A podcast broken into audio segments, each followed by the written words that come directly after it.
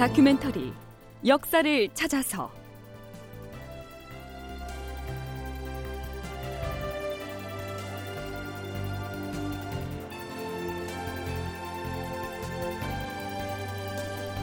제 786편 평양 전투의 패인을 둘러싼 갈등.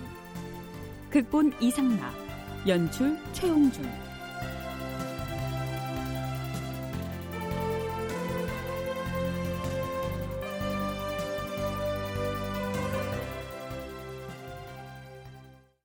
예부터 대국이 소국을 위하여 이처럼 많은 병마를 수고스럽게 움직여서 이 삼천리 밖에 위급한 상황을 구제한 일이 있었던가?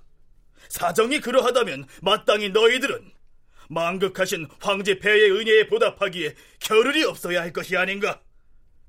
그럼에도 너희 나라의 대신들은 이것을 망각하고 군사와 군량 지원도 하지 않은 채 모두 먼 발치에서 팔짱을 끼고 있으면서 오직 우리 중국 군사들만 전선에 내몰아서 적과 싸우게 하지 않았는가?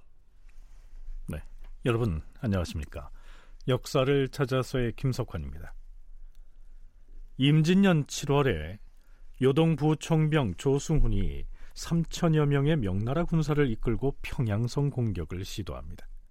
그러나 일본군에게 어이없이 패하고 나서 도망치듯이 퇴각을 해버립니다. 그러자 선조는 부랴부랴 병조 참지 심의수를 요동에 보내서 평양성 탈환을 위해 다시 구원병을 보내줄 것을 간청하지요. 자, 그런데 조승훈의 직속 상관인 요동 총병관 양소훈은 선조의 명을 받고 찾아간 심의수를 만나자마자 이렇게 호되게 질책을 합니다. 프로그램 들머리에서 소개한 내용이 바로 양소훈의 발언이지요. 그렇다면 실제로 조선에서는 명나라 군사가 출병해서 평양으로 진격할 때 이 대신들이 군량 지원도 하지 않고 나몰라라 했을까요? 아마도 요동 총병관 양소훈의 그 발언을 가장 섭섭하게 여긴 사람을 들라면 부원군 유성룡이었겠죠. 이와 관련해서 유성룡이 징비록에서 기술한 내용을 소개하자면 이렇습니다.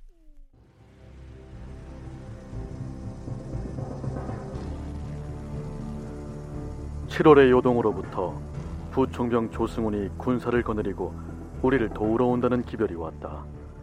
이때 나는 치질 때문에 괴로움이 심하여서 자리에 누워 일어날 수가 없었으므로 임금께선 부총병 조승훈과 그가 이끄는 군사를 맞이하는 일이 매우 막중하니 아무래도 좌상이 접의사로 나서서 명나라 군사가 평양에 이르기까지 군사들의 식량을 보살피도록 하라. 이렇게 명하셨다.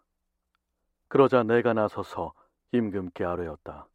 주상 전하, 지금 이곳 의주 행제소에 현직을 맡고 있는 정승으론 다만 좌의정 윤두수 한 사람만이 남아 있을 뿐이옵니다. 그러니 그는 전하 곁에 있어야 하옵니다.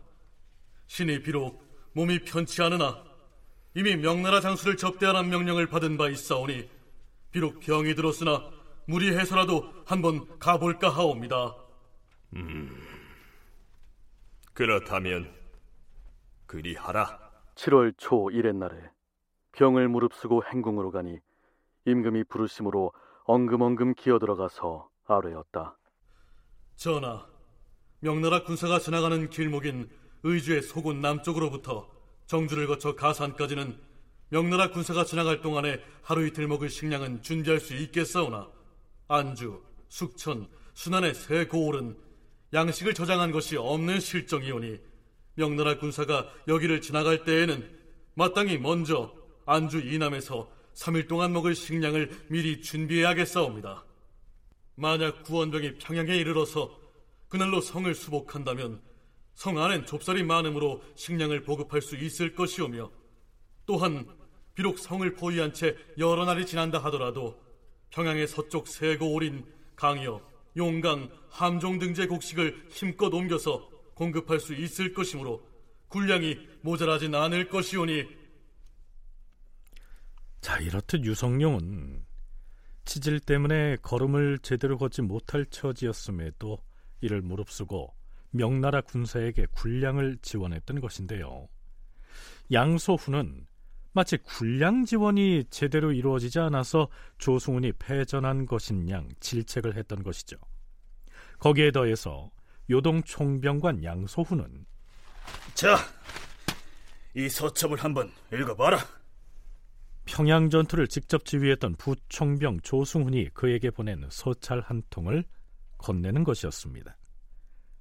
조승훈이 보낸 그 서찰에는 바로 조금 전 양소훈이 토로했던 불만 사항들이 고스란히 적혀 있을 뿐 아니라 이러한 내용도 있었습니다. 또한 조선에서는 외적의 군사들 중에 총을 잘 쏘는 자가 많이 있었음에도 일찍이 알려주지 않았으니 이것은 무슨 생각에서 그랬겠습니까? 뿐만 아니라 전투 중에 조선의 한 부대는 아예 적군에게 스스로 투항을 해버렸습니다. 그래서 패전하고 말았던 것입니다. 전투에서 패한 조승훈이 이렇듯 패배의 원인이 모두 조선에 있는 것처럼 둘러대고 있었으니 병조참지 심의수는 뭐든 해명을 해야 했겠죠. 총병관 나리 어찌 우리 조선의 군사들이 전투를 앞두고 원수의 군대에 제발로 들어가서 투항을 할 수가 있겠습니까? 이는 아주 터무니없는 말씀입니다. 자, 그제야 양소우는 얼굴빛이 점차 풀리면서 이렇게 말합니다. 음, 너희 나라 조선은 본디 예의지국으로 일컬어졌는데 어찌 외적을 감싸겠으며 또한 군사들이 적군의 진영으로 내응할 리가 있겠느냐. 음, 이번에 평양에 갔던 군사 중에 나하고 성씨가 같은 양득공이란 자가 있는데 그는 나와 모든 것을 통할 수 있는 나의 친병이다. 따라서 마땅히 내가 그를 불러서 전후 사정을 은밀히 물어보고 나서 처리를 할 것이리. 그리할라.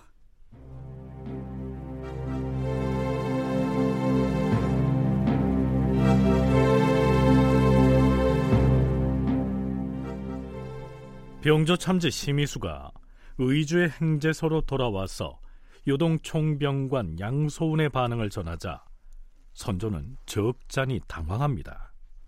하하, 양총병이 그런 말을 하였다니 참으로 놀라운 일이로다. 이 문제를 어떻게 조처해야 될 것인지 대신들은 의견을 말해보라. 신좌의정 윤두수가 아뢰옵니다. 양청병이 심의수에게 답한 말을 보고는 놀라움을 이기지 못하게 싸웁니다. 우리만 정직하면 된다고 믿고 변명을 하지 않아서는 아니 되옵니다. 신이 외람되이 대신의 반열이 있으니 요동의 양총병의 진영에 가서 우리나라의 실정을 사실대로 변명하게 싸웁니다. 전하, 그럼 좌상은 양총병에게 보내고 요동에서 돌아온 시미수를 조승훈이 주둔하고 있는 곳으로 가게 하여서 우리의 간절한 실정을 고하게 하고 그간에 오해나 곡절이 있었다면 변명하게 해야 할 것이옵니다. 그리하라. 네, 여기에서 광주 전남연구원 김만호 연구위원의 얘기를 들어보시죠. 초승훈이 평양성 전투에 패배를 하고 급격한 속도로 이제 북쪽으로 도망쳐 버리는데 그러면서 어 이제 명조정에 보고를 할때 예, 조선으로 보면은 굉장히 난감한 보고를 하게 됩니다. 어 결국에는 조선의 부대가 적군에 투항했다라고 하는 게 굉장히 큰 문제가 되는 거죠. 계속적으로 나왔던 예, 조선이 일본군의 향도가 아니냐는 의심을 또 증폭시킬 수 있는 요소가 될 수도 있고요. 근데 이제 조승훈이 그 패전의 책임을 피하기 위해서 말했던 조선군이 일본군을 도와서 패배했다. 이거는 사실 무고한 것이라고 생각이 됩니다. 이렇게 이제 조승훈이 명조정에 보고했던 것에 대해서 조선 조정에서도 알게 되고 선조가 그래서 윤두수를 파견해서 이러한 오해를 풀도록 합니다. 비록 거짓 보고를 해서 조선 조정을 곤란하게 만든 장본인이긴 하나 조승훈 역시 무시 못할 명나라의 무장이었으므로 그에게도 심의수를 보내서 설득하고 또 다독이기로 한 것이죠. 자, 요동으로 가자.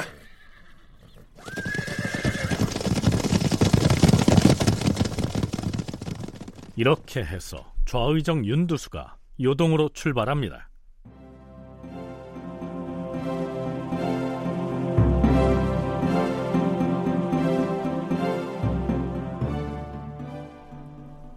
지금 선조는 혹시 평양성에서의 패전 때문에 명나라가 아예 조선을 침입한 일본군을 외면해 버리지는 않을까 노심초사해서 재차 사신을 보내고 있습니다.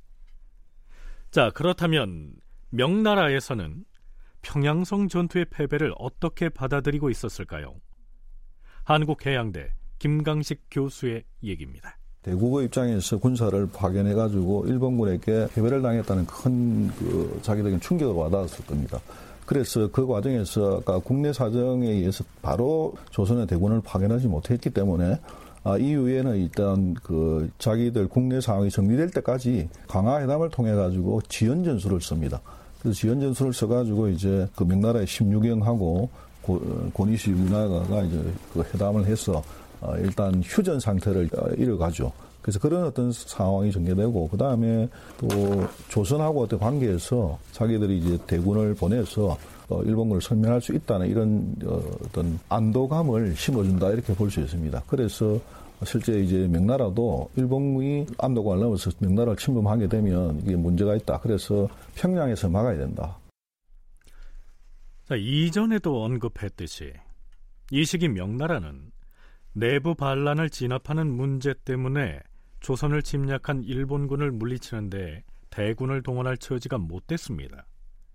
그렇다고 해서 일본군이 조선을 넘어서 요동으로 넘어가게 되면 이 문제가 심각해지기 때문에 조선의 구원 요청을 거부할 수도 없는 그러한 상황이었습니다. 자, 드디어 좌의정 윤두수가 요동 총병관 양소훈과 마주 앉았습니다. 여기에서 윤두수는 양소훈 앞에서 선조를 일컬을 때 과군이라고 칭합니다. 자기 나라의 임금을 다른 나라의 고관에게 겸손하게 일컫는 호칭인데요. 실록에는 그렇게 기술됐어도 우리는 그냥 우리 임금 이렇게 호칭하겠습니다. 우리 임금은 이전에 유격 장군 사유가 힘껏 싸우다가 운명했다는 소식을 듣고서 이는 오로지 우리나라 때문이 탓에 놀랍고 애통함을 이기지 못하고 있소이다. 우리 임금이 도성을 떠나 몽진길에 나선 뒤부터 중국 조정을 우러러보미 마치 어린아이가 부모를 우러러보는 것과 같으며 중국 조정도 이를 애처롭게 여겨서 수천의 병마를 조발하여 멀리 와서 구원하기에 이르렀어요. 이런 은전은 지난 역사에서는 찾아볼 수가 없지요. 안타깝게도 사유는 자신의 용맹을 믿고 곧장 전진하다가 끝내 진중에서 죽음에 이르렀으니 이는 모두 우리나라의 복이 없기 때문일 것이요. 이에 우리 조정의 임금과 신하들이 하늘을 우러러 통곡을 하였습니다. 그런데 바로 어제 병조 참지 심의수를 통하여 뜻밖에도 사실에 가깝지 않은 말을 전해 들었기로 우리 임금께서는 더욱 괴롭고 슬프게 여기고 있소이다.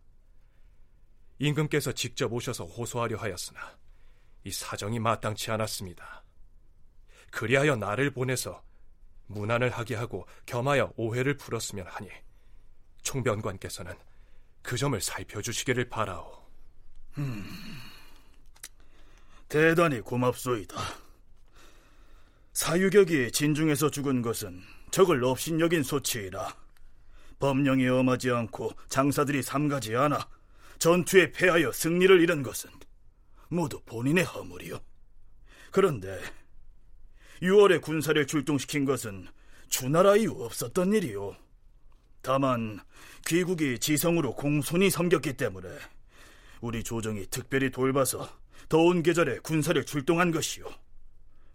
그런데 연일 비가 내려서 활과 화살이 모두 풀어지고 길이 질척거려서 행군하기가 어려웠으며 게다가 그대 나라의 백성들은 싸우지도 않고 스스로 무너져 버렸으니 이는 전시와 지리와 인화를 모두 잃은 것이라 할 것이요. 부득이 후일 상처가 아물고 활과 화살을 수리한 다음 인심이 진정되면 군마를 정리해서 다시 조선으로 가서 전쟁을 도울 것이니 그대 나라에서는 마음을 놓으시오. 전시와 지리가 맞지 않았다는 것에 대해서는 과연 그렇다 할 것이요. 그러나 인화가 한결같지 않다는 데 대해서는 할 말이 있소이다. 적군과 접전하던 시초에 우리는 우리 조선의 군사 중에서 용맹스런 병사 500명을 뽑아 중국의 부대에 100명씩 선봉으로 배치하여 길을 인도하게 하였어. 그런데 적군과 접전을 한 뒤에 중국 군사는 유격장군 사유 등이 전사한 것을 보고는 먼저 무너져 달아났고 그러자 우리 군사도 뒤따라 달아났으니 우리 조선 군사에게만 잘못이 있는 것이 아니라 할 것이요. 그대 나라가 처음에 우리에게 보고하기를 왜군은 단지 조총과 장검만 쓰고 다른 기술은 없으며 그 수요도 1, 2천에 지나지 않는다 하였소. 그런데 지금 중국 군사 중에 화살을 맞아 죽은 자가 매우 많고 외적의 수요도 1만 명이 넘는다고 하니 왜 이렇게 우리를 속인 것이오? 조선군의 전사자가 얼마인지 그 수는 정확히 모르겠어. 그러나 화살에 맞아 죽은 자는 있지 않았어요. 중국 군사 중에 화살에 맞아 희생된 사람이 있다고 했는데 나는 그 까닭을 모르겠어. 아마도 왜군에게 이미 포로로 잡혀있던 우리나라 사람이 발사했을 가능성은 있을 것이오. 네, 그러니까 일본군은 조총을 주로 사용하고 활은 그들의 주무기가 아니기 때문에 화살에 맞아 죽은 명나라 군사는 조선군이 쏜 화살을 맞고 죽은 것이 아니겠느냐? 즉, 조선군이 일본군에 투항한 것이 아니냐? 자, 이렇게 의심을 하니까 나름대로 해명을 한 것이죠. 좌이정 윤두수는 남은 의문 한 가지에 대해서도 해명을 합니다. 총병관께서는 우리 조선의 작은 부대 군사들이 한꺼번에 적에게 투항했다는 말을 하였는데 이것은 도무지 이치에 부합하지 않는 말씀이요. 중국 군사와 우리 군사가 양쪽의 진영을 치고서 외적과 싸우고 있었고 아직 승부가 가려지지도 않았는데 어찌 도중에 적군 진영으로 가서 투항을 할 수가 있겠어? 아, 그 문제는 조승은 부천병 한쪽만의 보고를 받아보고 어찌 내가 다 믿을 수 있겠소? 그의 휘하장수 중에 나의 친속인 전총 양득공이 있는데 그자가 하루 이틀 사이에 당도하면 분명히 알 수 있을 것이오. 별 문제 없을 터이니 조선의 국왕은 마음을 놓으라고 전하시오. 한 가지 더 확인할 것이 있습니다. 말씀해 보시오. 조승은 부총병이 군사를 거느리고 평양을 치기 위해서 다시 온다 하였는데 그것이 사실인지 확인을 했으면 좋겠습니다. 음, 장수들이 이미 죽었고 현재 남아 있는 군졸들도 부상당한 자가 많으므로 또다시 전투에 나가게 할 수는 없을 것이오. 저들은 돌아오게 하고 다시 다른 군사로 바꾸어서 보내게 될 것이오. 다큐멘터리 역사를 찾아서 다음 시간에 계속하겠습니다.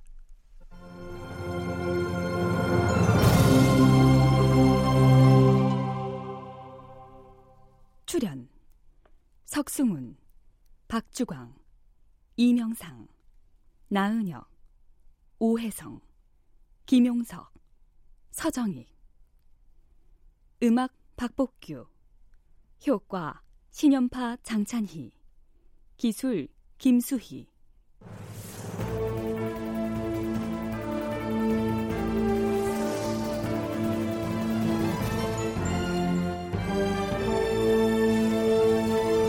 다큐멘터리 역사를 찾아서 제 786편 평양 전투의 패인을 둘러싼 갈등 이상락 극본 최용준 연출로 보내드렸습니다.